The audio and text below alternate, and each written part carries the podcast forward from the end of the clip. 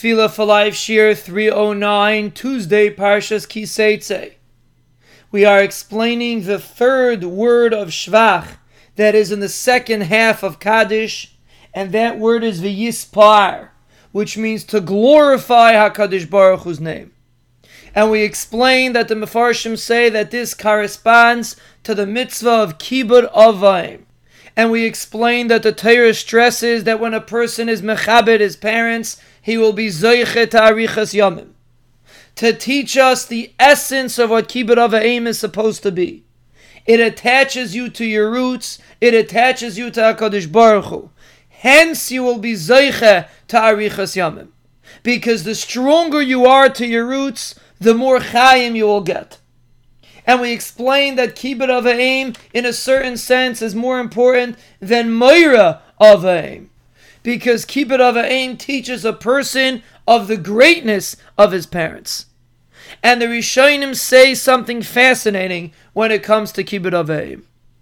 That a person has to view his parents as if they are the Gedoyle Hadar, as if they are the greatest people around.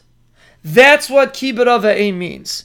To glorify your parents, to put them up on a pedestal, if a person just respects his parents without actually feeling as if your parents are something special, you are not fulfilling the concept of kibbud avayim.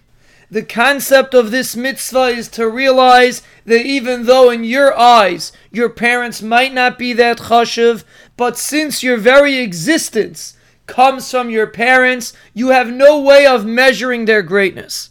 It is something that is beyond your comprehension and therefore you respect your parents as if they are Gedele Hadar. Because even though maybe to everybody else they're not, but to you they are. Your world begins with your parents. And that's Kibbud.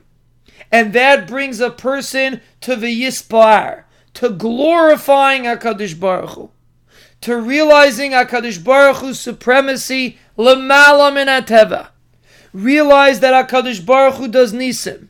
Realize that HaKadosh Baruch Hu operates in a way that is beyond our comprehension. And that comes from the concept of Kibbud Avayim. Just like you're supposed to honor your parents and negate any personal feelings, but rather look at your parents as if they are Gedele Hadar, because they are your source, they are your roots, and the roots are exponentially greater than anything that can ever grow from the roots. Anything that you will ever be is only built on your parents, and that's how you have to view your parents, and therefore you view them as Gedele Hadar. That will bring you to glorify the Ribono Shel Olam, to realize HaKadosh Baruch Hu's supremacy over the world. V'yispar, to realize HaKadosh Baruch Hu's greatness over anything else that exists in this world.